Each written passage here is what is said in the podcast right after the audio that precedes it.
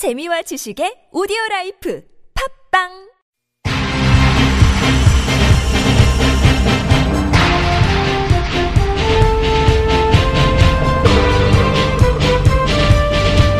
색다른 시선 김종배입니다.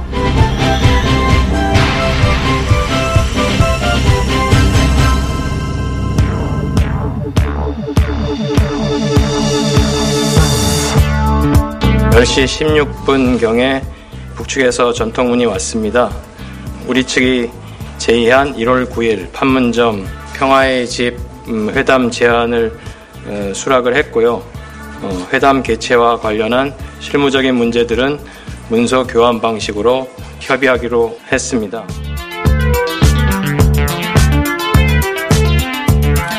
백태현 통일부 대변인의 발표 들으셨는데요. 또 하나의 발표가 있었죠. 이 한미 정상이 연합군사훈련을 평창 기간 뒤로 미루기로 합의했다라는 소식이요. 자, 이렇게 구슬은 하나둘 세 공이 되고 있습니다.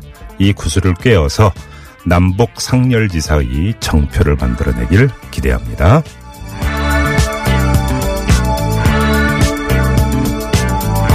색다른 시선 김종배입니다는 오늘도 우직하게 하루를 정리해드립니다. 지금 바로 시작합니다. 뉴스 따라 읽지 않고 따져 읽습니다. 시사통과 똑 기자의 뉴스 해부. 네, TBS 보도국의 양아람 기자와 함께합니다. 어서 오세요. 네, 안녕하세요. 자, 첫 소식은요. 네, 임종석 청와대 비서실장이 아랍에미리트 방문 의혹과 관련해서요. 자유한국당 홍준표 대표 그리고 바른정당 유승민 대표는 지금 국정조사를 통해서 진실을 밝혀라 이렇게 촉구를 하고 있습니다. 네네. 어, 유 대표는 어제 국민의당에게도 입장을 밝혀달라 이렇게 요구를 했는데요. 오늘 국민의당 김동철 원내대표가 어, 입장을 내놨습니다. 최고위원회의에서 이런 말을 했는데 어, 임 실장이 국회 운영위원회에 출석해서 관련 의혹을 소상하게 밝혀야 한다 이렇게 네. 얘기를 했습니다. 네, 예. 이 같은 발언이 나오니까 이제 자유한국당 김성태 원내대표가 야 3당이 공조하기로 했다면서 국정조사를 포함해가지고 국회 모든 역량으로 의혹을 해소하겠다 이렇게 강조를 했는데요. 예. 다만 국민의당 김동철 원내대표가 국정조사 얘기를 직접 꺼낸 거는 아닙니다. 운영위하고 국정조사는 좀 다른 얘기죠. 그렇습니다. 네네. 그리고 야당 쪽에서도 반대 의견이 나오고 있는데요. 음. 자유한국당 김영우 의원이 어, 과거에 국가 간 맺은 협정이나 약속에 대해서 국정조사를 하자 이런 주장은 음. 국가 간의 신뢰 외교를 위해서 정신 나간 소리다 이렇게 반대를 했습니다. 정신 나간 소리라고 했어요. 네. 표현이 이랬습니까? 그렇습니다. 김성태 원내대표의 답변은 없었고요. 이 대한 네, 따로 확인되진 않았습니다. 그렇군요. 네. 내부 일단 입장 정리부터 좀 할 필요가 있겠네요. 그러면 자 이어가죠. 네, 지난 12월 29일이었습니다. 대전의 한 버스에서 갑자기 의식을 잃고 쓰러진 학생을 어, 버스 기사분이 심폐소생술로 구해서 화제가 오, 되고 있는데요. 예. 네, 버스 내에서 거울을 통해서 쓰러진 학생을 발견하고 버스 기사 이춘만 씨가 버스를 세우고 이렇게 흉부 압박술을 실시를 오, 했습니다. 예, 예, 예. 한 2, 3분간 이렇게 심폐소생술을 했는데 예. 학생이 이제 숨을 쉬기 시작했고요. 음. 이후에 이제 현장에 119 구조대가 도착이 됐고 네. 어, 학생이 이제 병원으로 이송이 돼서 무사히 치료를 받을 어휴, 수가. 있었습니다. 예, 그렇죠. 예, 예. 이 심정지가 왔을 때는 사실 그 현장에서 즉각적으로 심폐소생술을 하는 게 참 중요하잖아요. 아, 그럼요. 예. 근데 이제 우리 버스 기사분께서 신속하고 정말 바르게 대처해서 소중한 목숨을 좀 살리신 그러게요. 거죠. 정말 큰일 하셨는데 안 네. 만나볼 수가 없죠. 그, 어, 이 주인공입니다. 대전 시내버스 703번을 운행하신다고 하네요. 703번을 운행하고 계시는 이춘만 기사님 잠깐 연결해서 얘기 들어보죠. 여보세요. 예, 여보세요. 안녕하세요, 기사님. 예, 안녕하세요. 새해 복 많이 받으셨겠어요, 기사님. 예, 많이 받았습니다. 큰일 하셨네요, 정말로. 아이고, 큰일은요. 예. 근데 갑자기 승객이 쓰러졌을 때 놀라지 않으셨어요? 아, 처음에는 좀 당황스럽죠. 예. 당황스러운데, 이제 음. 막상 그, 그런 일이 저게 진행되면은, 예. 어, 당황도 당황이지만은 어떻게 해서라도 이렇게 조치를 해야 된다는 그런 것 때문에, 예. 뭐큰 저기는 없이 그냥 음. 조치를 취했던 것 같습니다. 그때 상황을 좀 설명을 해주세요. 어떤 일이 있었던, 어떻게 아시게 되신 아, 거예요? 예, 제가 703번 운행 중인데, 예. 탁소리, 탁소리가 나가지고, 음, 예. 처음에는 저는 손님 그 가방이나 뭐 이렇게 떨어지는 아, 줄 아, 알았습니다. 아, 예, 그렇죠. 예. 예, 그, 그, 백미러, 저, 문미러로 이렇게 딱 보니까, 그 손님들이 우왕좌왕 해가면서 손님 쓰러졌다고 네. 그런 얘기 해가지고 차 가장자리에 얼른 대놓고 예. 그 학생한테 가니까 그 전에 저희들 같은 경우는 심폐 소생술 같은 경우 교육을 여러 번 받았거든요. 아, 회사에서? 예, 회의사도 받고 예. 이런 대전시에서 주관해가지고 할 때도 교육 받고 그랬습니다. 아, 기사분들 이런 그 교육을 받으세요? 평소에? 예, 예. 아, 그러시구나. 받습니다. 예, 예. 그래서 음. 교육 받았을 때 그 증상에 이렇게 좀 갑자기 생각나가지고 네. 그 저 심정지 발생 저기 했을 때는 5분 골, 골 뭐야 골든 타임이라고 그렇게 저희들 교육을 받았으니까 그렇죠, 그렇죠. 예, 예. 그래서 즉각적으로 이제 어 심폐소생술을 했는데 예. 한 2, 3분 좀, 뭐야, 숨도 이렇게 안 쉬고 그랬다가니, 그러니까. 어느 정도 되니까 이제 호흡이 정상적으로 들어오더라고요. 아, 그리고 나서 119 구급대가 그러니까 출동을 한 아니, 겁니까? 그, 저, 뭐야, 그, 조치하는 과정에, 아, 야, 손님한테 한 명 지정을 해가지고, 예. 예, 119한테 전화 좀 해달라고 이렇게 부탁을 하고, 음. 저는 계속해서 심폐소생술을 실시했습니다. 예. 그리고 이제 병원으로 이제 그 응급 후송을 해서 예, 예. 어, 그 무- 무상가구 이 학생은 예? 그 이 학생 예, 예. 말이에요. 예. 혹시 예. 그러면 이 학생 뭐 나중에 우리 그 기사님 찾아오고 이렇게 뭐 하셨나요? 아, 그런 거는 없었습니다. 아마 아? 거기도 정황이 없을 것이고, 예. 음. 그러다 보니까 뭐, 표창장 표창장 받으신다면서요, 기사님? 그거는 그 시에서 회사로 연락을 취한 것 같습니다. 근데 예, 제가 예. 아직까지는 그거는 정확하게 모르겠습니다. 아, 받으셔야죠. 큰일 하셨는데 생명을 살렸는데. 음. 아무튼 이게 진짜 그, 이, 그 대전시에서 이게 좀 언론에 알리면서 이제 오늘부터 그 소식이 좀 전해졌는데 예, 예. 회사에서는 뭐라고 합니까? 동료 기사분이나.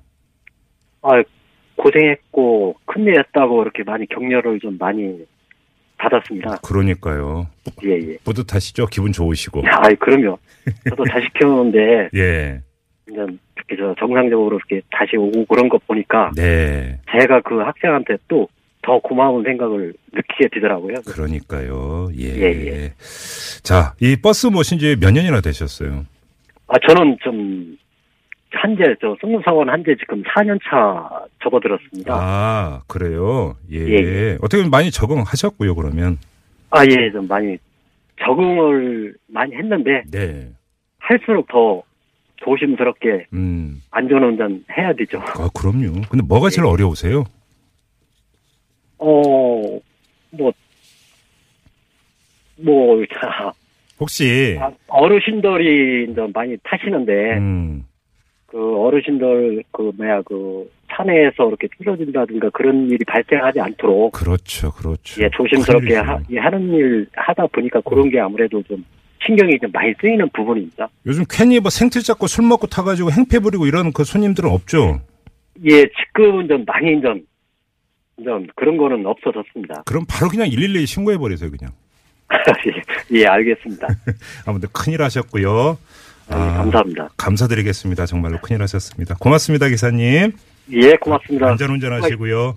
예, 알겠습니다. 수고하십시오. 네. 네. 예. 아유, 이런 인터뷰를 하면 기분이 좋아져요. 그러니까 이름 꼭 강조해드리고 싶어요. 네. 대전 시내버스 703번 운행하시는 네. 이춘만 기사님. 혹시 그, 네. 예, 그렇죠. 이 그 버스 타고 계신 분들은 혹시 기사님 알아보시면 좀 네. 격려 말씀 이렇게 꼭 해주시길 좀 부탁을 네, 드리고요. 고맙습니다. 네, 네. 한 생명을 살리신 건데요. 네. 다음 뉴스로 한번 넘어가 보죠. 네, 국민의당의 갈등이 깊어지고 있습니다. 예. 분당 뭐 문턱까지 왔다, 분당 직전이다, 이제 이런 얘기들이 나오고 있는데요. 그러게요. 한쪽에서는 바른정당과 통합을 위해서 통합신당 창당 준비위원회를 이제 구성하기 위한 논의가 이뤄지고 있고 네. 또 다른 한쪽에서는 이제 통합 반대파들이 개혁신당 창당 준비 기구를 구성하고 있습니다. 그렇죠. 네. 네. 통합 반대파 의원들로 이제 이뤄진 국민의당 지키기 운동본부가 오늘 첫 정례 회의를 열어서 음. 창당 준비단장으로 이제 김경진 의원을 내정하기도 했고요. 예. 장정숙 의원 같은 경우는 이제 통합 반대파와 함께하는 의원들이다 이렇게 말하면서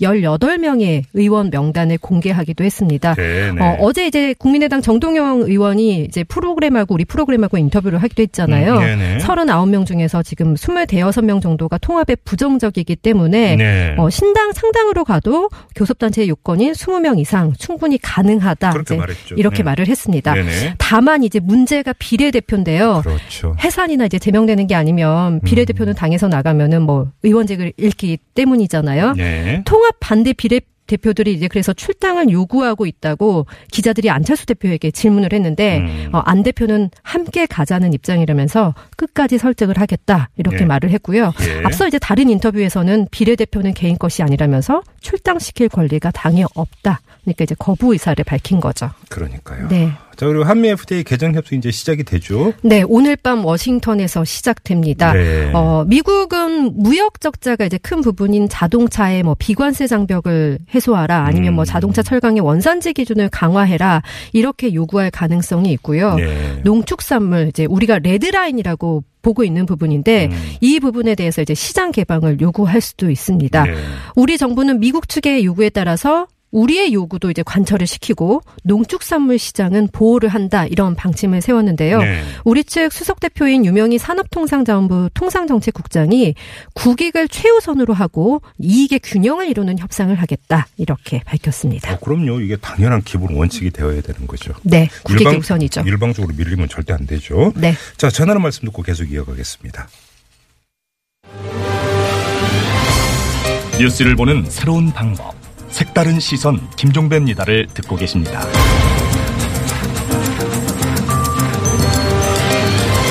네, 양아람 기자와 함께하는 뉴스 해부 시간인데요.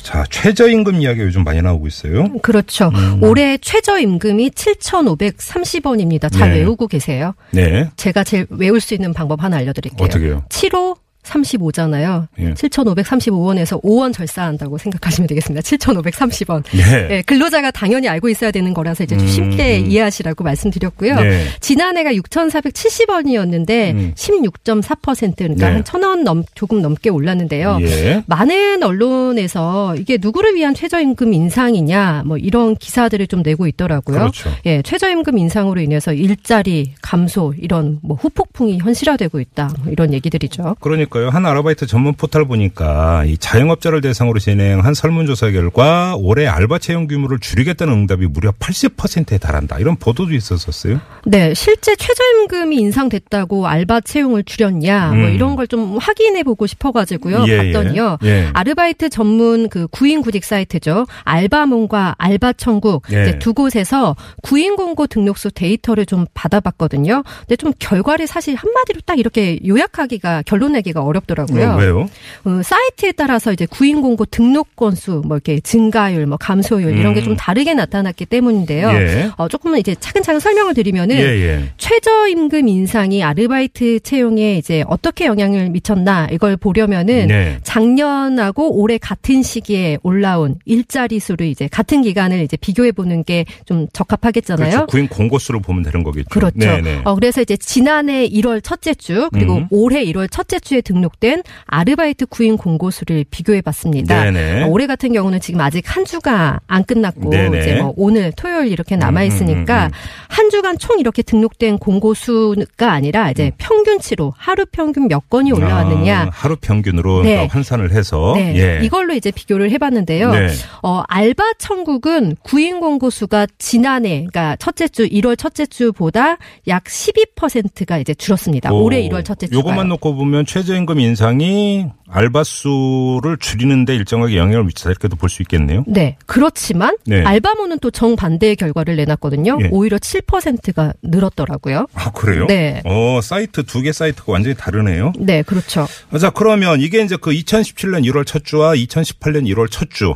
이제 일평균으로 계산을 해서 이제 우리가 계산한 거잖아요. 네. 그러면 그게 아니라 바로 직전 네. 지난주 예를 들어서 그렇죠. 아니면 12월 이거하고 비교해 보면 어때요? 네. 마찬가지로 이제 일평균 구인 공고수를 기준으로 이제 말씀을 드리면요. 네. 이번에도 사이트별로 엇갈리는 답이 나왔습니다. 음. 알바 천국에서는 채용 공고수가 11%가 늘었는데요. 예. 반면에 이제 알바몬에서는 17%가량이 줄어들었습니다. 요건 또 정반대네. 그렇죠. 네. 그러니까 뭐 최저임금 인상이 실제로 영향을 줬다, 미쳤다, 아니다 이렇게 이제 정확하게 말하기가 어려운 부분인데요. 네. 자료를 보니까 이제 조금 더더 이렇게 살펴볼 게 있는 게 음. 작년 같은 경우는 이제 2016년에서 2017년으로 넘어올 때 네. 최저임금이 지금보다는 조금 덜 인상이 됐거든요. 네. 뭐 혹시 기억하시는지 모르겠는데 인상률이 한 자릿수였어요. 네. 음. 7.3% 네. 그러니까 시급 기준으로 이제 440원 올랐는데요. 예.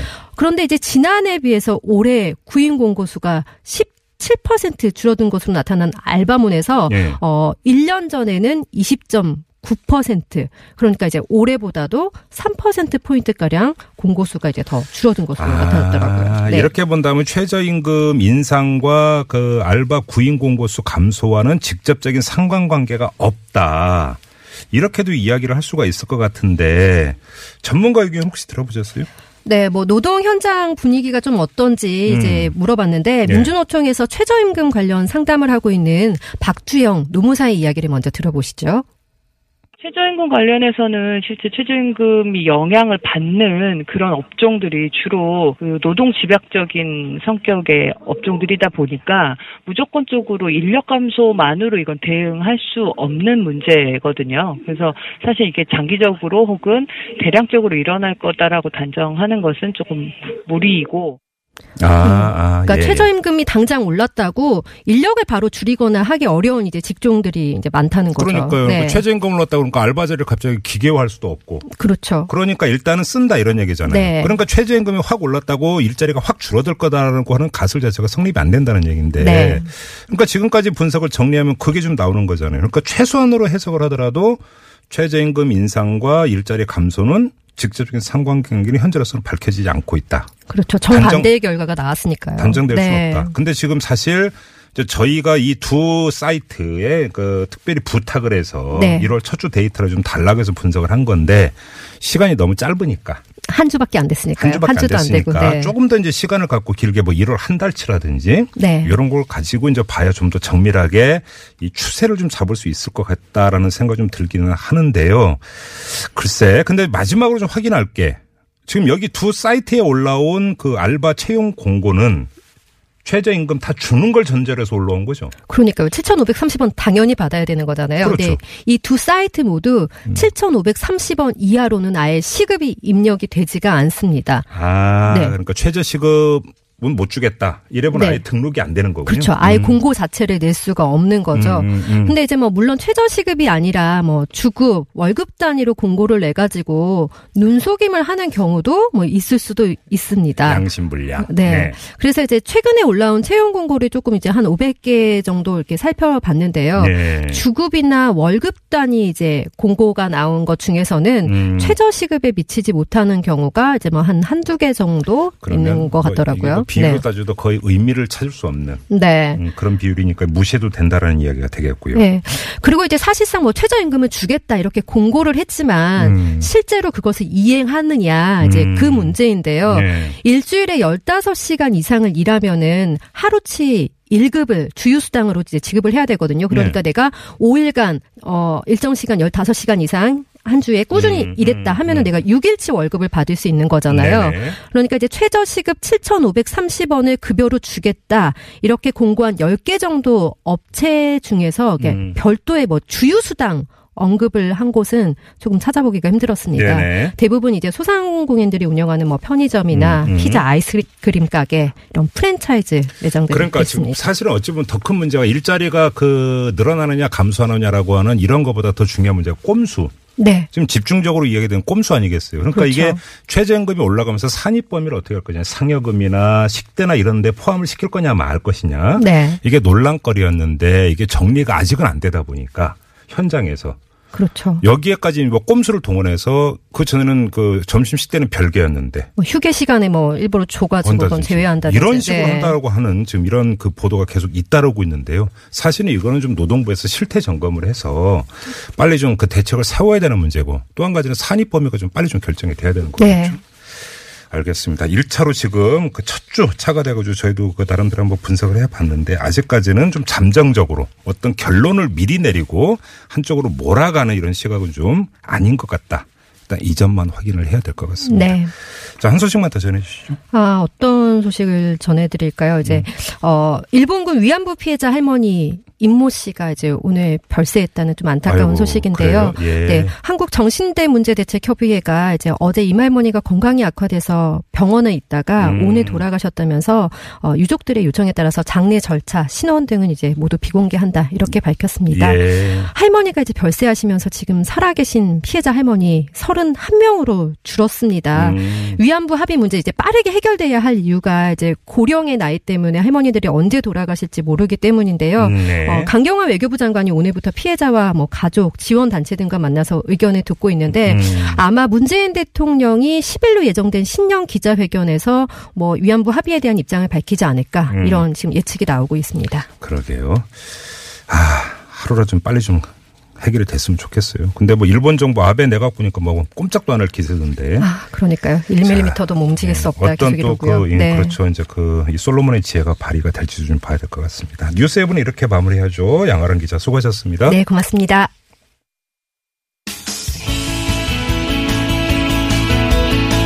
청취자 여러분의 다양한 의견이 모여 색다른 시선이 만들어집니다. TBS 앱으로 방송 들으시면서 바로바로 의견 보내주실 수 있는데요. 앱을 통해 참여가 어려우신 분들은 50원의 유료 문자 우물정 0951이나 카카오톡 플러스 친구를 통해서도 참여하실 수 있습니다. 여러분만의 색다른 시선 기다립니다.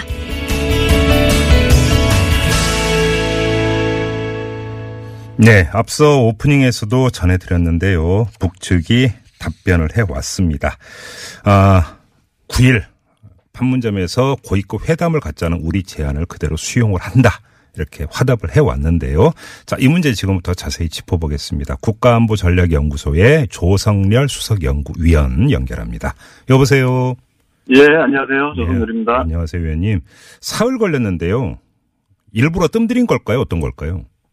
아, 아마도 그거보다는 이제 그 우리 정부가 의사를 밝혔지만 네. 미국 측의 태도가 명확히 안 나왔기 때문에 아하. 아마 미국 측의 태도를 탐색하기 위해서 좀 예. 기다렸던 게 아닌가 생각합니다. 아, 그래요? 뭐, 간밤에 이제 미국 쪽에서 날아온 그 보도 보니까 환영한다 이렇게 이제 입장이 좀 약간 전향적으로 바뀌었다는 보도가 있던데 그것까지 고려를 예. 한 겁니까, 예, 그러면? 그렇습니다. 그러니까 그 전에는 이제 여러 가지 미국 전문가들이 부정적인 견해들을 어, 쏟아낸 게 사실인데 그렇죠. 어, 미국 정부의 공식 입장이 없었습니다. 음. 그러다가 어젯밤에 트럼프 대통령하고 예. 문재인 대통령이 이제 통화하면서 예. 어, 우리 문재인 대통령이 약속하셨던 한미 군사 연습에 대한 어, 최종적인 연기가 결정이 됐습니다. 아마 음. 그런 부분들을 확인하고. 북한이 아, 대답을 보낸 게 아닌가 생각합니다. 연합 군사훈련 이제 그 미루기로 합의한 거 이런 것까지 다 보고 답변을 보내왔다는 말씀이신데 자 고위급 회담에서 그럼 급이 도대체 어떻게 되는 거냐 궁금했는데 오늘 그 보니까 리선권 북한 조국평화통일위원회 그러니까 조평통 위원장 명의로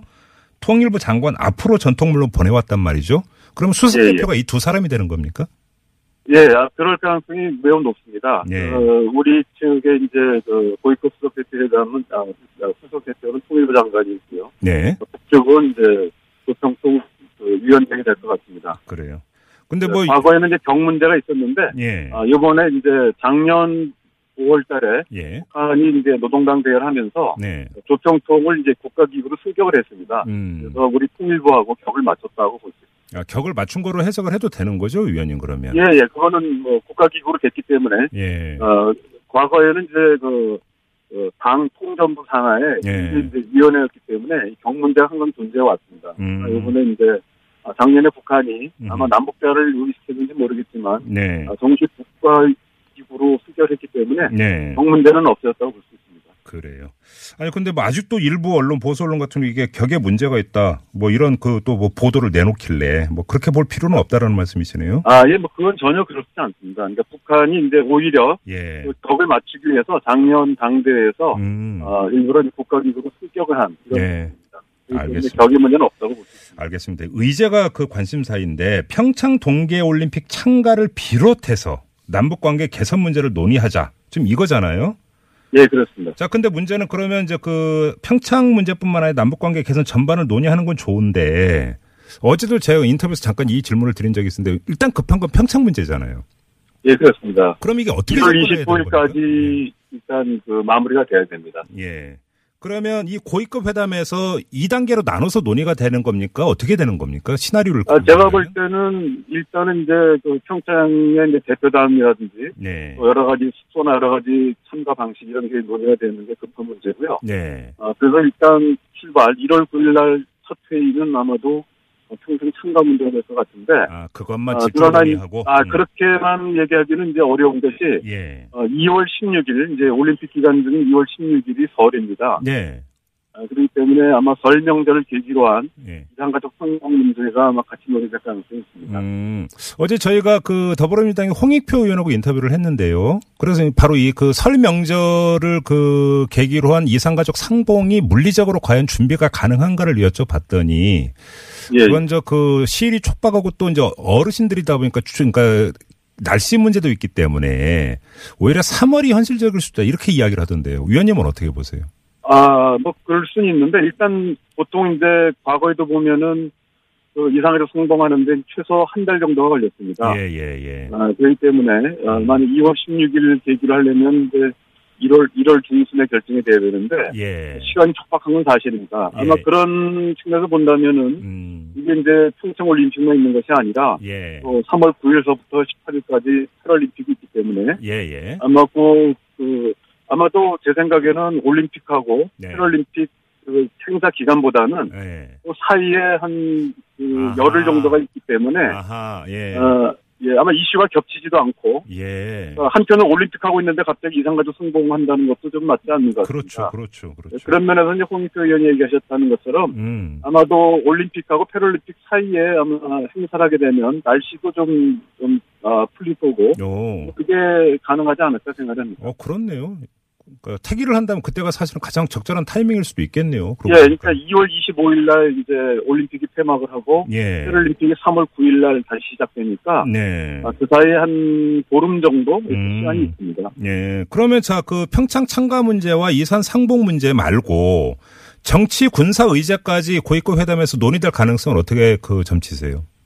아마도 민감한 정치 문제는 아, 서로 좀 자제할 거라고 봅니다. 그래요? 왜냐하면 이제 음. 우리 국내 일부에서는 예. 어, 고위급 회담이 열리는 만큼 예. 북핵 문제를 거론해야 되지 않냐라고 하는 의견도 있고 예. 아, 그러나 또 북한 쪽에서 보면은 우리 측이 어, 핵 문제를 거론하면은 또 한미 군사 연습의 어, 연기가 아니라 중단을 요구할 가능성이 있습니다. 예. 이렇게 되면은 이제 어, 평창 올림픽이라고 하는 이런 평화 올림픽의 그 분위기가 모두가 깨질 수가 있기 때문에 음흠. 아마도 우리 정부 입장에서도 예. 일단은 평창에 집중을 하고 예. 아, 이어서 이제 그 인도적 문제와 관련된 이상가족 성공 문제. 뭐 이런 쪽으로 할 거라고 봅니다. 아, 그래요? 그러면 그 남측 일각에서 만약에 왜 북핵 문제 안 건드리고 미사일 문제 안 건드리느냐? 이거 뭔가 좀 잘못된 것 아니야? 이런 문제 제기 자체가 불필요한 남남 갈등을 유발할 수 있다. 이런 우려신가요?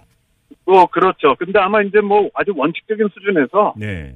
어, 한반도 비핵화에 대한 뭐 그러니까 북한에 직접 뭐 핵 문제를 요구하기보다는 네. 어, 과거 그 어, 김일성 주석의 유언으로 남겼다고 하는 예. 뭐 한반도 비핵화 원칙 정도 확인할 수 있는 음. 정도는 가능할 것으로 보입니다. 그래요. 근데 오늘 아침부터 이 보수 일각에서 지금 제기하고 있는 문제가 뭐가 있냐면 지금 유엔 결의안 이런 걸 통해서 대북 제재를 하고 있는데 북측 대표단에 대해서 뭐 경비 지원이라든지 물적 지원을 하는 것은 그 대북 제재 위반일 수가 있다. 이런 지금 주장이 나오는데 이건 어떻게 보세요, 위원님? 아, 저는 뭐 그건 그렇게 보지는 않습니다. 이게 어, 이 부분이 직접적으로 이제 핵이나 미사일처럼 예. 대량 살상 무기의 개발과 또 예. 관련된 인물일 경우는 아마 제재가 가능할 수 있습니다. 그런 얘기가 가능한데 예. 아, 이번에는 이제 스포츠 행사고 음흠. 또 실제로 어, 작년 11월 달에 유엔 총회에서 네. 어, 모든 어떤 그 휴전 결의를 한 바가 있습니다. 그렇죠. 예, 아, 맞아요. 그리고 예, 예. 기본적으로 이제 올림픽 정신은 평화가 기본이기 때문에 네. 이런 거 평화를 지향하는 올림픽에서 음. 뭐 제재 문제를 걸어가지고 네. 어, 뭐 지원을 뭐 반대나 이런 부분은 뭐 적절치 않다고 봅니다. 그 이미 국제올림픽위원회에서 북한 참가, 참가한다면 뭐 지원을 한다는 입장이 이미 나왔죠. 작년 11월인가 그때. 예예. 실제로 올림픽은 예. 우리 정부가 주도하는 것이 아니라 예. IOC가 주도하는 행사입니다. 예. 다만 우리는 이제 장소를 제공하고 편의를 제공하는 것 뿐이죠. 예, 예. 그런 면에서 이미 IOC 입장은 네. 아, 북한의 참가를 정식으로 요청하고 있고 예. 또 환영한다는 입장을 밝힌 바가 있습니다. 예. 그렇기 때문에 예. 아마도 이거는 뭐 굳이 우리 정부가 승대하지 않고 음. IOC 차원에서도 아. 이런 거를 이제 아마 크게 음. 어, 해결할 수 있다고 봅니다. 그러면 우리 뭐 굳이 우리가 그 국내에서 논란 벌일 이유도 없는 거잖아요. 그러면. 예, 그러니까 우리가 주최하는 게 아니고요. IOC가 주최하는 거거든요. 그렇죠. 그렇죠. 그렇죠. 아, 네. 주체가 그 IOC가 되는 거죠, 정말로. 예, 예, 그렇습니다. 알겠습니다. 자, 이 점을 한번 여쭤볼게요, 위원님. 자, 평창에 북한 대표단이 참가를 하고, 그 다음에 그냥 시나리오지만 평창과 그 패럴림픽 사이에 만 이산 상봉도 있게 되고, 패럴림픽까지 치렀고, 이때까지는 한미연합 군사훈련은 이제 그 중지되고 뒤로 미뤄지잖아요. 예, 예. 여기까지 성공리에 왔다면, 남북 관계와 북미 관계가 어떻게 달라지는 겁니까? 그 뒤에는. 예, 이제 그 다음이 문제인데 네. 사실은 이제 현재 나오는 부분은 일단 한미 군사연습이 이제 중단된 게 아니라 아, 4월 중순 이후로 연기된 게 공식 입장입니다. 그렇죠. 예. 아, 그리고 그렇기 때문에 우리가 이제 주목할 것은 어, 이번 이제 김정은 위원장이 이제 신년사에 밝힌 부분인데요. 네. 이거는 이제 어, 민족적 쾌거라고 그래서 음. 이번 동계올림픽하고 예. 9월 9일 날 북한 정권 수립일을 어, 거론했습니다. 민족적 경사 뭐 이런 표현이 나왔죠. 예, 예, 그렇습니다. 예. 그래서 아마도 아, 북한 입장에서 본다면 9월 9일까지는 음. 어, 아마도 핵미사일 부분에 대해서 어떤 협상의 여지를 남겨둔 거라고 봅니다. 아. 그래서 예. 저희는 이제 앞으로 고위급 회담을 통해 가지고 네. 아, 북측에 대해서 어, 적어도 이제 그 올림픽 기간을 넘어가지고 네. 아, 북, 그 북측이 얘기했던 어떤 그 경축 경사라고 할 수 있는 이제 9월 9일 날까지 음. 핵미사일 시험 이라든지 이런 부분을 이제 가져할 수 있게 한다면은 네. 저는 이제 북미 대화의 모멘텀이 생길 거라고 봅니다. 아, 오늘 조간이 이제- 어떤 보도를 했냐면 북, 그러니까 중국에서 북미 간에 비밀 접촉이 있었다는 보도가 있었는데 사실관계가 확인이 됐나요, 위원님? 아, 그거는 뭐 명확하게 산케이 신문에서 보도한 건데요. 예. 작년 예. 연말에 예. 아, 존 메릴 미 국무부 이제 그 동북아 정세 분석 국장 전직입니다마는 네. 아마 이제 접촉을 한 게 아마 사실일 거라고 봅니다. 아, 예. 지금 이번 남북 대화를 어, 미국에서 어, 찬성을 하고 또 트럼프 대통령이 100% 지지한다고 얘기했던 것은 예. 사실은 미국으로서도 북미 대화를 할 수 있는 명분이 없었거든요. 아하. 어, 예. 그래서 이제 남북 대화가 재개된다면 음. 이걸 계기로 해가지고 우리가 이제 아마도 어, 군사 어, 북한이 핵과 미사일에 대한 어떤 그 시험 발사를 유예하게 되면 예. 이 부분을 이제 근거 삼아서 아, 아마도 제 생각에는 이제 북미 대화가 가능할 거로 봅니다. 아, 지금까지 뭐 김정은 위원장을 향해서 그 말폭탄을 퍼부었던 트럼프 입장에서도 대화 테이블에 나가기 위해서 명분이 필요한 건데 이 남북 관계의 그 진전이 오히려 명분이 될 수 있다 이런 말씀이시네요. 예, 그렇죠. 사실은 이제 그 트럼프 대통령이나 특히 틸러슨 국무장관 같은 경우는 어떤 조건 없는 대화를 얘기를 했지만 예. 사실은 미국 내에서 음. 어떤 명분 없는 그러니까 그렇죠. 아, 미국으로서도 그 북한에 어떤 불복하는 형태의 대화를 하기는 어려운 상태고 예. 또 북한으로서도 또 자신들이 미국에 불복한 형태를 어, 입장을 취하려고 하지 않고 있기 때문에 음흠. 상당한 어려움이 있었습니다. 예. 이번에 이제 어, 남북 고위급 회담이 이루어진다면은 예. 우리 정부가 북한을 적극 설득을 해서 네. 아마 그 진정한 의미의 이제 한반도 운전자 역할을 할 수 있지 않나 생각합니다. 그리고 좀 끌고 갔으면 좋겠네요, 정말로. 예, 예. 알겠습니다. 말씀 여기까지 들을게요. 고맙습니다, 위원님. 예, 감사합니다. 네, 지금까지 국가안보전략연구소의 조성렬 수석연구위원이었습니다. 네, 애청자 여러분, 다스가 누구 건지 궁금하시죠? 열심히 검찰이 지금 수사 중인데요. 참여연대가 이걸 밝힐 수 있는 또 하나의 문건을 확보했다고 오늘 기자회견을 열었습니다. 이 내용 잠시 후 7시 6분 3부에서 자세히 짚어보겠습니다. 아, 뉴스 들으시고요. 7시 6분 3부에 돌아오겠습니다. 잠시만 기다려주세요.